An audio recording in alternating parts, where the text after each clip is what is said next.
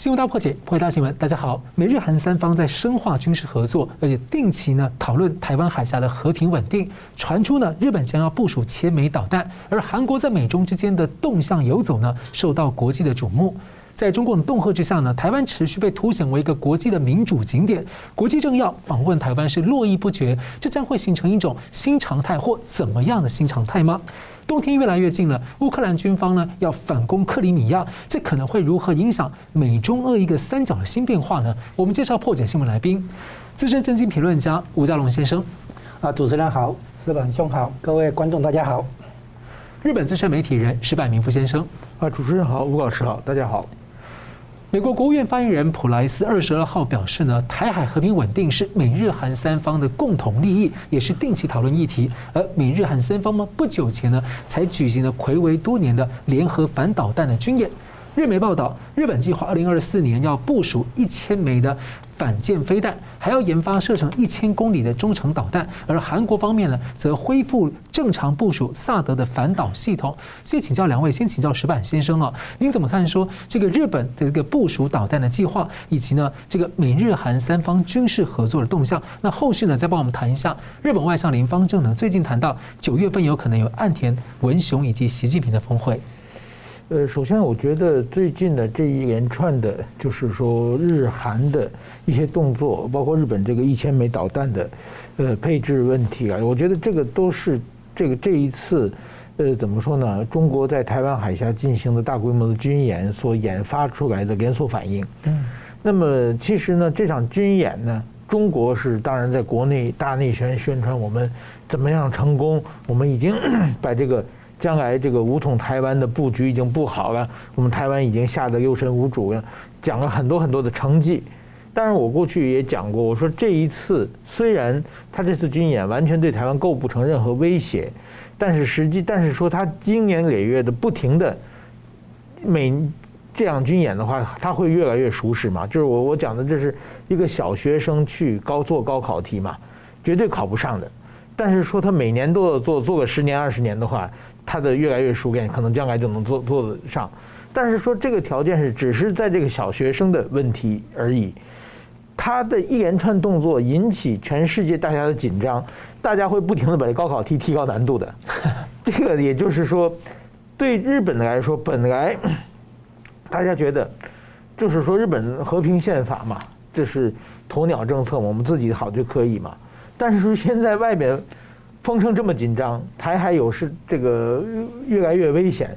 另外一个最明显的是，五这个日本观测到九枚飞弹，其中五枚打到日本的这个专属经验区了。那日本觉得这是我的事情啊，这个不是台湾有事的问题，是日本有事啊。嗯，所以说呢，一定要有所反应嘛。另外一个呢，打过来之后，说日本发现中国是根本没办法沟通的国家。就首先第一个，他据这个军演就是说，佩洛西访问台湾。这件事情，您如果停止在外交上抗议一下，表示不满，这个大家可以理解。你有你有自己的外交政治上的主张，但是说佩洛西访问台湾的话，根本没有实质上引起中国多大的这个利益受损嘛。中国就用这种军事演习在恐吓对方，这就说明这做事是流氓行径嘛，这不符合国际上外交上的常识嘛。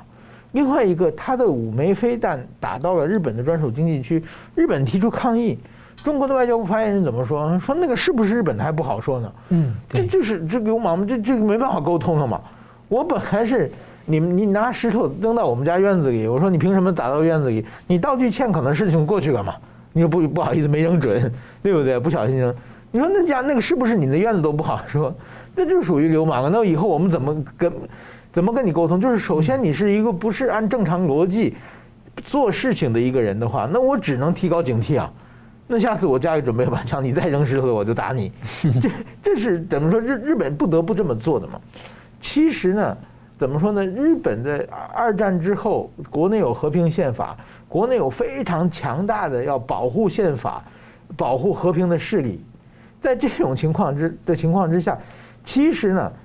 日本要推动很多的军军备变成正常国家是很困难的事情，但是有了这件事情之后，以后都很能很很容易做到了嘛。就是说，日本政府如果什么也不做，整个日本舆论会骂日本政府。你这样的话，你没有危机意识嘛？而且就是说这一千枚这个飞弹，它是要将来要国会要审预算等等等等嘛。那如果说没有这些外在的压力的话，预算很难过。嗯。但是说现在呢，大家觉得很危险，我们要保卫日本安全是最重要的，所以说这黑飞弹就会做过起来。而且呢，比如说像韩国也是嘛。对，韩国虽然破佩洛西来的时候，韩国总统犹犹豫豫的没去见，还打了一个电话而已。但是说现在美国、日本所有自由阵营都逼着韩国表态嘛，你必须选边站嘛。所以在这种情况下，这个呃萨德系统的部署，韩国也是不得不做的。所以中国的这一场军事演习的连锁反应的事实，周围的国家大家都开始紧张起来了。而且大家都试想，将来中国如果台海有事，我该怎么办？一下把这个警惕意识弄起来了。所以说，我觉得这一点呢，对于这中国军事演习呢，某种意义上讲，这个佩洛西是个吹哨人嘛，是他把这个问题全部这个所有睡觉的人全部叫醒了，叫醒以后大家说我我要做什么要做什么。这个长期来说，对中国来说，我觉得应该并不是习近平想要的结果了。所以中共还把这个想要本来可能想要装睡的人，不得把他打醒了。对对对，就这样。所所以说，我觉得像日日本是，其实首先我们现在虽然日本日本国内最近有有一连串的问题啊，就是什么统一教会怎么样怎么样，但是长期以来，日本的国民内的这个危机意识是越来越明显了。所以说，在这种情况之下，我想今后这个一千枚飞弹只是第一步。今后日本迈向正常国家，还有很多很多的呃事情，我想会一件一件做出来的，因为大家觉得危险就在眼前。是，那你怎么看？说九月份呢，有可能举行岸田跟习近平的会面？岸田跟习近平会面是当然，日本和这中国是两个世界第二大和第三大经济体，又是这么邻国，而且双方的经贸的合作又这么多，所以双方要谈的事情是很多很多的。呃，我认为这个峰会是一个很正常的，没有峰会是一个不正常的。但是问题是，谈峰会要谈什么，是很重。我认为习近平是习近平相对是比较主动的，因为习近平他马上就有一个二十大嘛，二十大之前他要把周边环境整理好嘛，所以说我觉得他要跟日本修复关系，主要是习近平比较主动的。嗯，是。同样问题请教这个吴大哥怎么看？哎，我先接一下石哎石板兄刚才的那个论点哈，有关佩洛西访台哈，我。提出两个观察角度来解读中共这样的做法对周边、对地缘政治的冲击。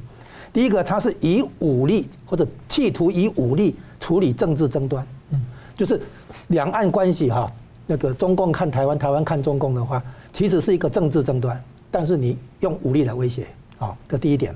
第二点，它是企图用武力来处理领土跟边界的问题，所以这两个现象呢合起来的话，在日本这个方面来看。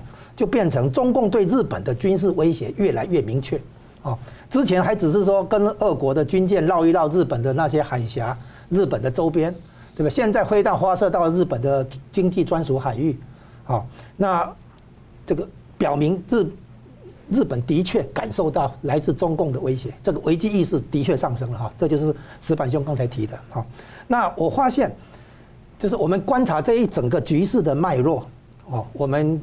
可以得出对日本的那个角色跟调整哈，得出几个观察点。第一个，日本现在呢叫做重整军备没有问题哈，就是加强国防。那么有一个重要的前提，就是取得美国的信任。就是说，现在日本做任何事情，他绝对要避免被人家认为是军国主义复活。哦，那以前那个侵略别人的那个军国主义又来了，日本一定要避免这一件事情。所以呢，日本绝对是在美国的眼皮下。来做任何的军事扩呃那个重整军备，加强国防，哦，那这是第一点。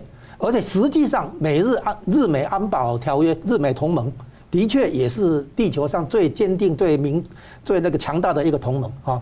这个日本得到美国的信任，这件事情对于日本的这个国防来讲非常重要啊。那么这第一点，第二点，因为这样的信任，日本面对中共带来的这个危机。开始所谓的修宪，哈，开始国防正常化。那么这个工程目前只是开开始要开动而已，还没有完成哈。所以接下来日本要往这个方向来走，大家都可以看得到。再来，日本会开始跟美在国防正常化之后，不是只是防守，也可以攻击哈。那个他会跟美国联手来负责印太地区的和平与稳定。是整个印太地区的安全，日本会在美国的这个带动之下。哦，它等于是跟美国联手，好，所以将来日本的国防军防守的范围就不是日本周边了，整个印太地区只要美国管得到，美国需要日本帮忙，日本就会帮忙。老师，那你觉得韩国的角色再搭进去跟美日近期的比较多的合作，你怎么看呢？韩国也会被吸纳到这个主轴来，我们等一下再再来补充一下。好，我们现在讲日本，它是在取得美国的信任之下追追求国防正常化，然后与美国联手。哦，提高日本的角色来负责整个印太地区的和平与安全。这当这当中当然包括东海、台海、南海，哦，甚至于印度洋。只要美军有用得到日本的地方，日本当然就这个配合合作。哈，这是接下来。那么日本于是开始提高它的军事部署。第一个呢，就是所谓的中程导弹。其实原来中程导弹呢是要两千公里，不是一千公里。哈，可能美国有点约束它还是怎么样哈。反正目前提出来的说一千公里。然后呢，第二个呢？他还要把那个所谓的直升机航母改装成轻航母，就是可以起降 F 三十五 B 战斗机啊。这第二点，第三点，他可能会邀请啊美军把核子武器部署在日本领土上。那这一点，德国好像也也乐也乐于这个加进来，叫叫这这个叫做美军把核子武器部署在这个日本跟德国这种有共同防御条约的这个核共享政策啊，对，这个叫核共享。好，这是再来。日本还会加强研发无人机，啊，还有呢，太空的武器，就镭射一些镭射武器、卫星武的等等，这些太空那个那个交交手的时候，你可能用镭射武器把高速飞弹打掉，你不是用飞弹去打飞弹的，因为有追踪的问题和锁定的问题，可能用镭射武器，啊，这样子，然后再来呢，日本将来的军火会出口给所谓那个同盟或者理念相同的国家。有这个趋势，给军火出口，就是军工业可以复活，好，有这些可能性的发展。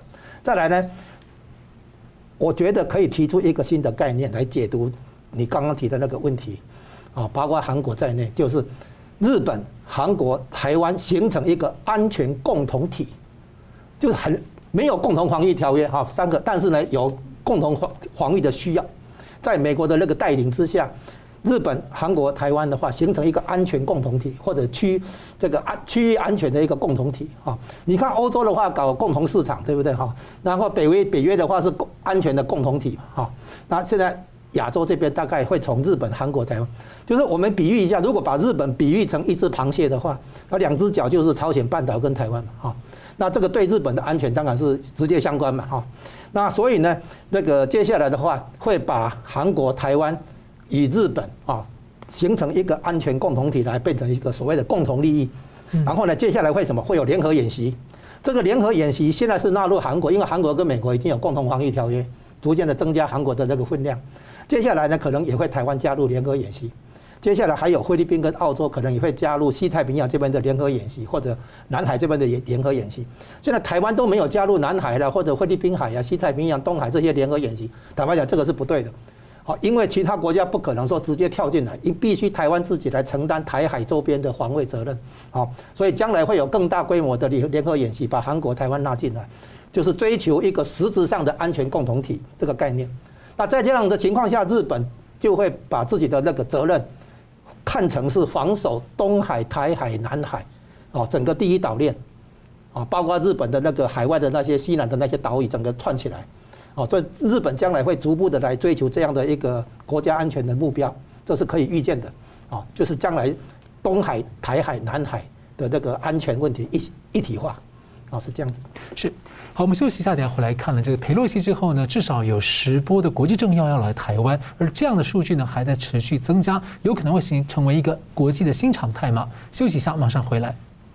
欢迎回到新闻大破解。美国众议长佩洛西访问台湾呢，带来了破窗效应。根据已经公开的讯息呢，至少有十波的外国政要陆续要访问台湾，而且实际呢应该会多得多，因为许多的访台消息呢，往往呢都是在出发前不久才公布，来降低中共的干扰。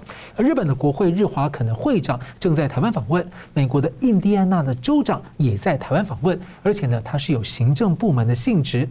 在中共的围台军演之后呢，持续有一波一波的军事挑衅。二十二号，共军还要在东海进行实弹演习。所以请教两位，先请教石板先生啊，中共对外国的抗议跟所谓红线啊，似乎啊，在一些这个呃大陆网友的眼里啊，都似乎都要成为了国际政要访问台湾的这个红地毯啊，跟欢迎词了。所以您怎么看？说台湾成为一个民主景点，这样访问络绎不绝，就会形成一种怎么样？可能会是个新常态吗？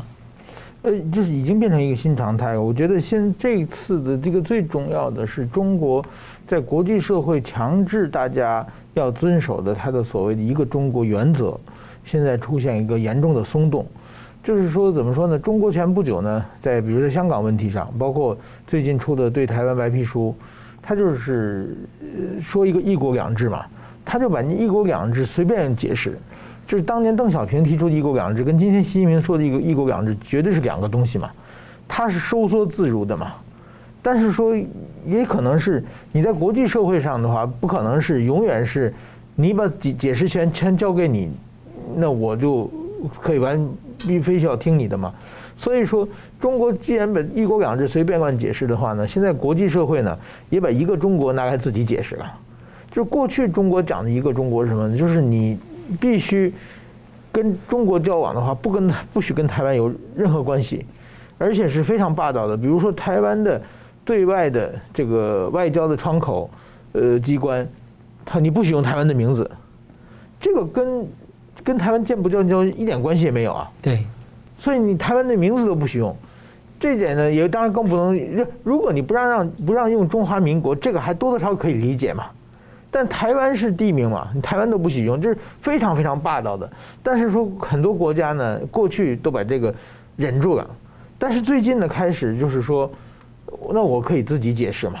就是比如说像佩洛西访问台湾这件事情，那么其实呢，如果说按照中国的，我们就是用一般的理解，它的中美三公报里边，就是政府机关不接触嘛，台湾跟美国，那。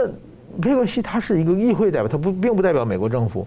按理说他来台湾的话，中国不应该抗议的，因为佩洛西不是美国的政府官员嘛。但是中国做犯了这么大的，就是他自己用军事演习来抗议的话，那全世界那我无所谓了。那我以后包括比如说刚才讲这个印第安纳的这个州长也是，那他属于行政，属于某种意义，虽然是地方政府，也属于政府官员嘛，他就去台湾。就就是无所谓，我我一我不管说什么，一个我们就是一个中国，这美国把一个中国的解释权自己拿回来了，而且呢，全世界呢都觉得一个中国，那我们自己随便可以解释嘛。所以说大家都说我违反没有违反一个中国，某种意义上在台湾外交上，大家可以任意的突破，这一点我说对中国来说是一个非常非常不妙的一。其实美国国务院发言人去年就说过说。各个国家可以依照他们自己的啊，去有他们自己的一中政策，而且他说美国的跟中共的一中原则是截然不同的。对对，所以说，其实这话就说完以后，就是一中政策其实就没有嘛。我做什么都是一个中国嘛，就就 OK。所以在这一点，我觉得是因为中国外交你在欺人太甚，你在咄咄逼人，所以说现在大家说，反正我就不听你的了，我们自己自己可以随便做。包括这次日本的这个日华肯的会长，今天早上有记者会，我也去过。就是说我其实我觉得他好像没有太有必要这个时候来台湾，因为今年的十月份他们可能会带一个比较大的团来。那这个时候我想可能是怎么说呢？美国的佩洛西也来过了，这个全世界这么多外国跟台湾关系这么好的日本，你不派两个国会议员去表示一下？好像又不让人家觉得是是不是台在关系出问题了，是有这么一个关系。所以说他其实来见台湾的，好像是为了准备这个十月份他们大规模访问台湾的一个准备。那么某种意义上，你想准备的话，你视讯会议打个电话就可以解决的问题。哎，前面七月底也石破茂那一团也来过了。对对对，所以所以大家是说，这美国来的更勤更勤快嘛？对对。所以说日本日美是有一个竞争关系嘛？美美国去那么多次，日本不表示一下，因为日本也来了一次。我想今后这种会越来越多了。而且说真的，一般一个国会议员，你到一个国外国去访问，很难上报纸的。嗯，这不是新闻嘛。但是现在只要来台湾就能见到蔡英文，见到蔡英文以后，全世界媒体都会报。这个对政治人物来说，这是一个很 很便宜的广告费啊。对，如果要考虑到选举的话，所以慢慢慢慢这样，而且呢，现在呢，很多国家都是按在道义上支持台湾。对，就是说外交啊，其实往往是追求国家利益嘛，就是拿拿一些好处。但是现在很多，比如像什么丹麦啊、加拿大，他们就是觉得我现在支持台湾是因为我做的对，我站在道义上，我有正义感。其实跟他们自己的国家利益并不是很大。如果客观的来看您国国家利益的话，说不定后来中国制裁他们，他们国家利益反而在经济利益上会受受一点损失。但是他们觉得现在站在台湾支持台湾是道义上，我们可以得到好处，得到鼓掌，我可以得到我的选民的支持。所以这次台湾，我觉得现在是处于一个非常有利的一个地位。台湾的国家地位、战国家战略地位是不停的往上升，而且台湾的作为怎么说呢？大家的在道义上、道德的也往上升。所以说，我觉得真的台湾，你看蔡英文这几年根本没有出国。天天坐在家里，就有不停的外国人来，这个是很理想的一个外交，对，所以说我觉得，呃，这种情况之下，我们要考虑中国，他很明显，他上次把台湾的白皮书发表出来，画出个新的外交的一个准绳，但是仔细看，没有内容嘛。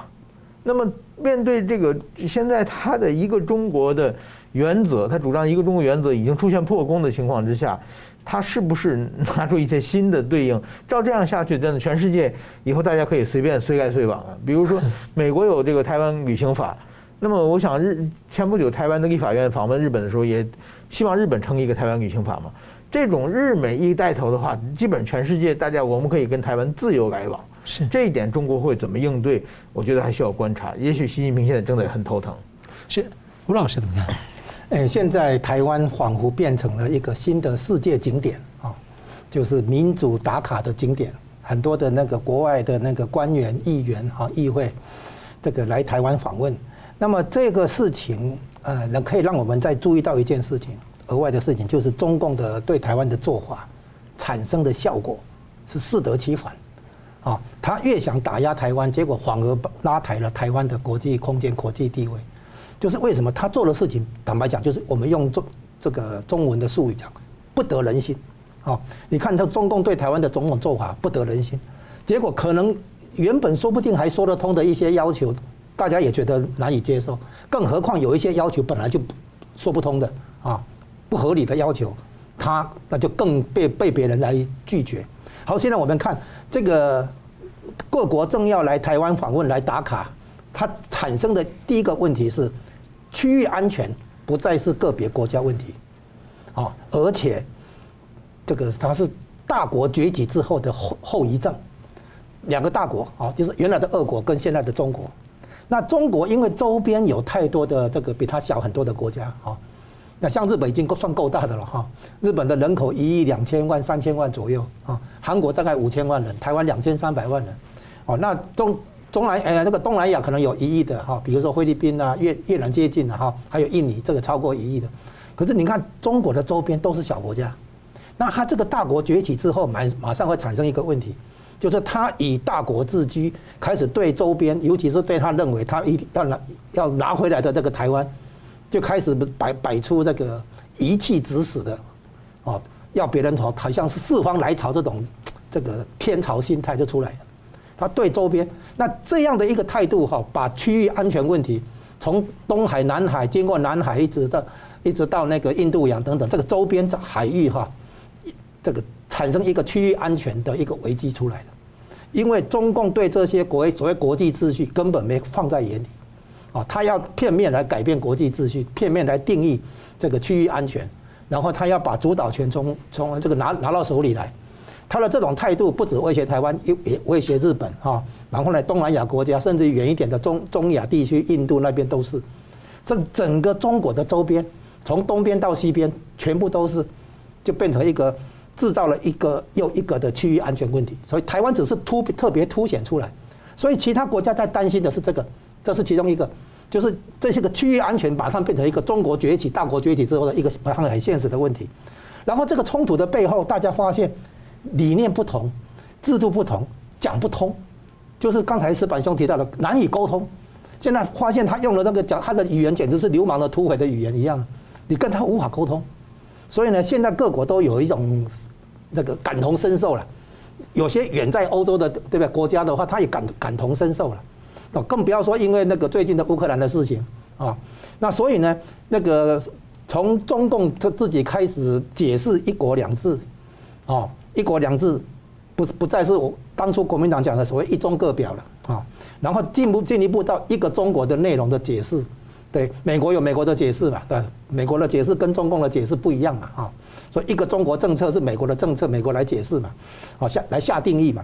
那一个中国原则是中共提的嘛，对不对？那别人会挑战他嘛。然后现在进一步的演变的是在台湾这里各国这个来台湾访问的意思是，这是一个外交活动，也就是也也是一个官方接触，是官方关系。好，慢慢的慢慢的往这个方向在走。啊，所以呢，这个中共觉得不对劲，跳起来。其实他应该了解，是他自己的一连串的累积下来的不当的那个行为。我们常常会说是恶霸的行为、土匪的这个行为，造成今天大家都看不下去，大家愿意来在台湾这个方面哈，来这边打卡，对不对？哦，把把它当做一个外交活动的一个新的景点一样。其实根源是中共对很多事情误判，对台湾、对日本都是误判。然后这个误判呢，不，其实理论上来说，他们有很多研究机构，有很多人做台湾研究、日本研究、美国研究，可是你会发现，他的很多做法产生的效果是适得其反。所以我我们在外面观察的话，会觉得说，他有美国研究等于没有美国研究一样，他有台湾研究，其实等做起来等于没有这个台湾研究一样，它产生的效果一再的你看到了适得其反。他越是想压缩台湾，结果。台湾越越凸显，所以这个问题可能更深一层的话解读说，如果中共对国际局势、对世界局势一再的误判的话，那么恐怕将来的问题还会没完没了。对国际上来讲，这是可能是一个负面的那个新那个情情况，就是怎么去面对一个难以沟通的、无法讲道理的、自以为是的这么一个中共的专制的政权。所以好，我们休息一下，等会来看呢。韩国最近的动向呢，似乎想要左右逢源，可以做得到吗？另外呢，乌克兰要反攻克里米亚，这对美中俄三角关系会形成怎么样的冲击呢？休息一下，马上回来。欢迎回到新闻大破解。最近呢，国际上很多人在关注日本、韩国两国政策的相互的影响性。那么九月二十九号呢，中共日本建交五十周年；八月二十四号呢，是中共和韩国建交三十周年。皮尤民调今年的六月份的民调呢，对十九国所做的日本、韩国的民意啊，讨厌中共的比例呢，应该讨厌。中国的比例呢，分别是百分之八十七跟百分之八十。那这两国政府啊，如何处理建交的周年日？也许呢，可能会在牵动彼此。那韩国尹锡悦政府最近的表现，例如在晶片四方联盟的这个筹备会呢，打算要开一些条件。那被解读呢，想要在美中以及西方和中共之间有些左右逢源啊。那当然有他自己产业跟一些麻烦了。所以石板先生，你怎么看这样的现象？嗯，其实我觉得，在整个的从二零一八年开始的美中对抗的时候，那么在这个美国作为美国的同盟盟同盟国的韩国，一直大被大家认为是可能成为防疫破口了，因为可能就是韩国的态度一直不是很坚定。就是说，首先韩国过去的民意呢，我也在韩国住过一段时间，我知道就是韩国人是很多人是喜欢中国，然后呢不喜欢美国，讨厌日本。他们是在这这个立场上是是这个方面的，这个某种意义上和台湾的蓝军差不多的构成，所以说他们在这种情情况之下呢，就是说他们更不希望跟日本合作，所以宁可和中国走近一点，这是有一个普遍这么一个情绪的东西。但是说呢，呃，文在寅政台政权下台之后，尹锡悦上来的话呢，稍微好一点，但是稍微好一点，在很多的时候呢。还是表现的他是不想得罪中国，就比如说佩洛西去韩国的时候，这个尹锡悦就不去见嘛，但不去见呢，他又害怕，就是说得罪美国嘛，所以说他就打一个电话，打个四十多分钟嘛。实际上他住的地方跟那个佩洛西住的地方很近的，他有四十分钟打电话进去见一面是也是很快的，但是他是不想见，他就是说，结果呢，就是其实中国也不爽。中国也不高兴，美国也不高兴，所以说有的时候在国际舞台上，你需要站边，就是走路的，你或者走左边也行，走右边也行，你非走路中间，所以容易被车被车撞。所以说韩国的往往是用这种手段，嗯，在在做。那么现在呢，就是说怎么说呢？尹锡悦又很明显，我觉得他在经济上压力很大。经韩国的经济经济是比较过度的依赖中国的嘛，而且他怕中国在施展种种报复，所以说呢，他在这个选中选美之间呢，力图做一个两边都不得罪的方式。但是说真的，他这种做法其实是我觉得很很很可能出现问题的。他有几个问题，第一个呢，就是说啊，嗯，他在。这个民意现在大家知道，就是韩国民意现在也百分之八十不喜欢中国了嘛。那你政府非要往中国靠近，这这是就是民国民不见得喜欢。这个任何民主政权都是靠民意来支持的嘛。政府这个政策可能不得民心。第二呢，就是说你想靠中国啊，中国现在没钱啊。大家看到中国现在国内问题非常非常多。过去中国是为了外交、为了统战，让利给了很很多韩国的企业。现在呢，我觉得中国不但是不让利，说不定还追追加你过去多少年的税税金等等的，就是所以说你在中国能拿到多多大好处，这也出现一个问题。另外一个，你这种态度呢，会得得罪日本和美国了。就是大家需要团结一致围堵中国的时候，你每次都要扮演这个破口的角色，大家是不喜欢你的。所以说呢，表面上在当然说有人，我看台湾有些媒体也解释他是左右逢源，但是我认为。这种在外交上立场不坚定的国家的话，会被双方不信任的。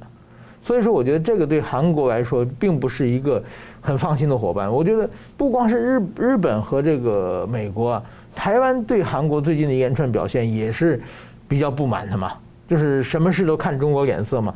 比如前不久，比如说台湾的唐凤邀请他去演讲，然后突然间当天就拒绝掉了，也是因为怕中国生气嘛。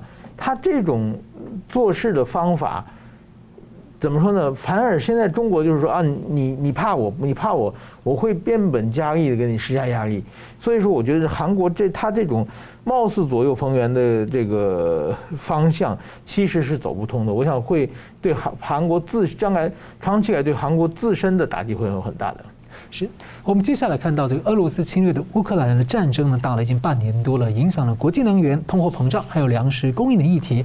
那我们来讨论，第一个是季节即将要进入寒冬了，那被认为呢有可能会考验欧洲支持乌克兰的决心啊，毕竟呢他们对俄罗斯的能源先前有些依赖。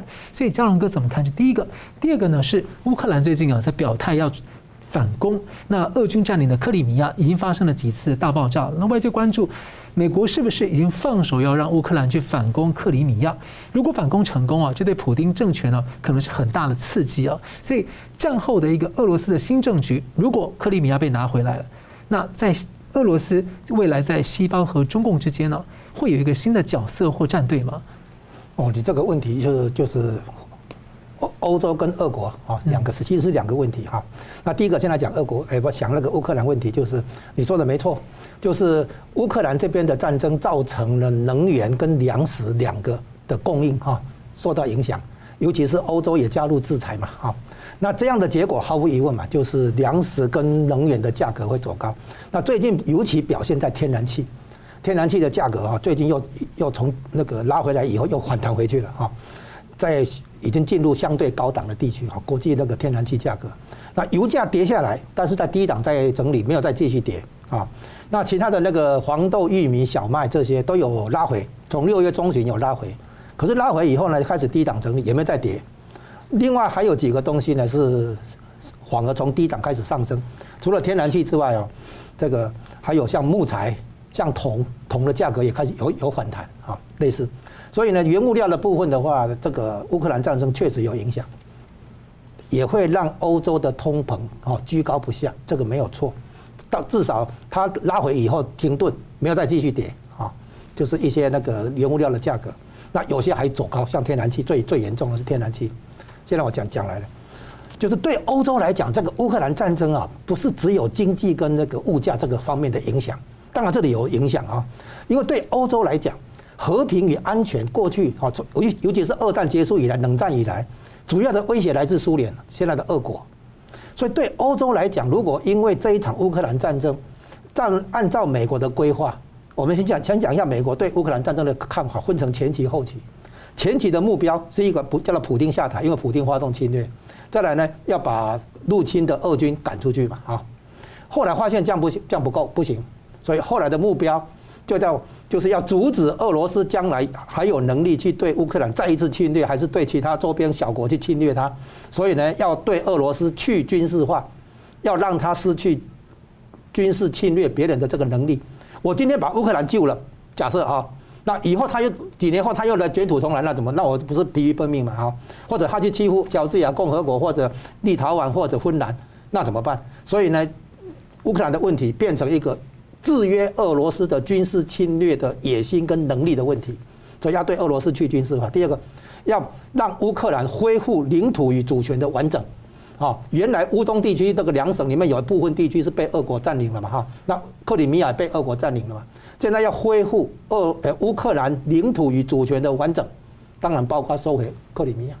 所以其实美国的战略地图已经画出来，然后呢一步一步，比如说一开始只提供那个肩肩背的打坦克、打那个直升机的那个飞弹，那后来呢，哎海炮，哎这个长城的这个大炮来了，哦可以射，比如说八十公里。你可以去攻击俄罗斯境内的弹药库啊，比如说这样子。那现在呢，对那个克里米亚，其实还不止，那个黑海舰队也是，黑海舰队的总部在克里米亚的那个西南端这里。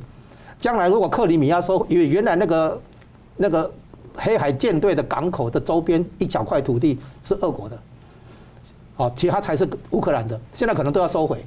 也就是说，收回乌克兰、收回克里米亚的问题，还包括把。俄罗斯的黑海舰队整个端掉，啊，所以呢，对俄罗斯的这个军事侵略的这个能力，等于老虎的嘴里要拔牙，把把俄国这个老虎的牙要拔掉，啊，这个是美国后第二期的这个战略地图。那这个对欧洲的影响诶启示是什么呢？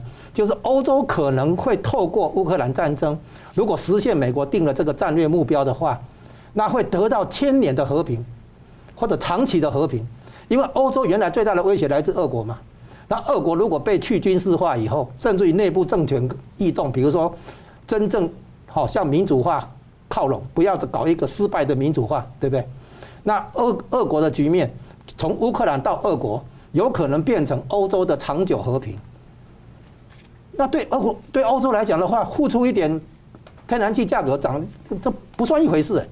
对对欧洲来讲，如果付出通膨的代价，短期内没有错，通膨对不对？啊，甚至于失业、经济那个衰那个走衰，对不对？但是如果能够在乌克兰战争这边撑住，协助乌克兰恢复领土主权完整，然后呢，利透过这个消耗俄国的军事资产，让俄国失去军事上的能力，叫做去军事化，不能再侵略别人。那对欧洲来讲，这是长期、长久的和平，长久的安全问题。啊，所以，所以对欧洲来讲，付出这个代价合理，甚至于是有赚的。我只是付出这个经济衰退、通膨的这个代价，可是我透过乌克兰战争重新规划整个欧洲大陆的秩序，哦，让俄俄罗斯不再能够随心所欲用他的军事能力哦去侵侵略别人。那对欧洲来讲，这是长久和平哎，这是一个非常值得付的代价。如果我因我因为这样的话，比如说经济上付一点代价，对不对？啊，那么能够能够在乌克兰这边达成这个对俄罗斯去军事化这样的一个战战略目标的话。那对欧洲来讲，这是好消息，所以北约也可以关注到那个俄国之外的印太地区。印太地区也是北约的那个那个关切的地方，因为中国也跟这个俄国的联手，被认为是啊全球性威胁，也是北约要关注的对象。所以北约将来不不是不是单纯对付俄国的可能的侵略，好，也要对付中国来来自中国那边的可能的威胁。所以整个欧洲的地缘政治地位会改观。哦，所以那个乌克兰战争的话，有这个含义在。好，然后呢，那个如果俄国将来政局有动荡，你提到了第二个问题，那俄国在西方跟中共之间要做选择，他要去判断俄国到底是走西方的道路比较对自己有利，还是走中共的道路跟中共合作比较有利。哦，那关键在于西方在什么情况下解除制裁，重新迎接俄国加加进来。那前提当然是俄国内部要开始向西方的制度跟理念跟价值观靠拢。所以俄国内部如果能够有新的势力起来取代普丁。把一个失败的民主化，把它重新叫活，重新启动那个民主化进程，让俄国向西方价值靠拢的话，那欧洲可能乐于接受一个新的俄国，哦，那美国、欧洲、北约等等接受一个新的俄国，那就不一样。那如果俄国是这样走的话，估计这个难度很高了哈。但是呢，如果他继续维持目前的路线的话，他会被西方这个围堵，继续围堵，然后呢把中共也拖进来，中共迟早有一天会发现，继续跟俄国保持同盟的关系的话，其实对他反而不利。所以中俄这个同盟的话，很可能将来会跌跌撞撞，啊，可是呢，西边的欧洲、东边的日本、韩国、台湾这边，都会把中俄的联手当做一个全球性威胁以及区域性的威胁，所以呢，会联合各个，比如说联合美国啦、欧洲等等，一起来对抗这个新的一个全球性威胁，哦，所以对欧洲来讲，乌克兰战争绝对是一个重要的那个地缘政治发展。如果能够利用这个机会来追求一个长永久的和平、长久的和平的话，那么短期内付一点代价是 OK 的。好，节目最后我们请两位来宾给我一分钟总结。先请嘉龙大哥。呃，我们从佩洛西来台湾引出来的各种地缘政治的冲突来讲，哦，我们会看出来，美国以及西方国家有一个原则是它的底线，真正的底线就是反对任何一方片面以武力改变国际秩序现状。那这一条从乌克兰到台湾都是适用的，哦，这个东海地区跟日本的那个海海海域的那个可能的冲突也是适用的，南海也是适用的，啊，所以呢，我们现在看出来，世界各国支持台湾，是因为背后有这么一个共同的价值观和理念，反对用武力来解决政治争端，反对用武力来处理这个区域的领土跟疆界的这个问题，啊，所以呢，我们台湾在这个机会里面可能攻逢其胜。正好成为世界上反独裁、反专制、反共产的前沿，所以台湾在这方面的话要有责任感，从从台海周边扩充到整个印太地区，要有足够的责任感，要加强我们自己的那个能做更大的一个贡贡献。是矢板先生，呃，我们发现最近的国际形势的变化是非常快，经常有大的事情发生啊。呃，比如说最近这一一两个月，就我们看到日本的安倍首相遇刺，这个佩洛西，美国的众议院议长访问台湾，中国举行的大型军事演习等等的话，这种变化是非常非常大的。那我们也处在一个多变的时代。那么我们马上呢，再有三两三个月，可能全世界对台湾的这个观众呃朋友来说的话，一个很大的变化是台湾会有地方选举，然后呢，几乎是同时。美国会有这个集中中间集中选举，中国要召开二十大，这都是一个对左右这个台湾命运的一个非常大的这三件事情。所以说呢，呃，不管出什么结果，我认为台湾坚持自由、坚持民主这个理念、价值观理念，一定会得到国际社会上很多很多的支持。我想会有会有很多大人觉得，哎，国际社会变化这么大，是不是往这边走比较有利？是不是现在这么走比较有利？这种判断或者说这种话的人很多。我认为台湾现在之所以能够安全，能够支撑到现在，某种意义上是因为台湾是一直拥抱自由和民主的价值观。我认为这个是最重要的。不管国际社会发生什么大事，这点一定要坚持。是，好，非常感谢两位来宾的分析，也感谢观众朋友的参与。新闻大破解，我每周三五再见。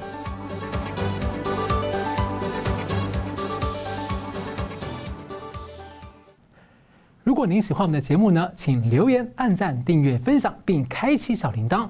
那么，感谢各位呢长期对我们的支持。新闻大破解团队呢将持续为您制作更优质的节目。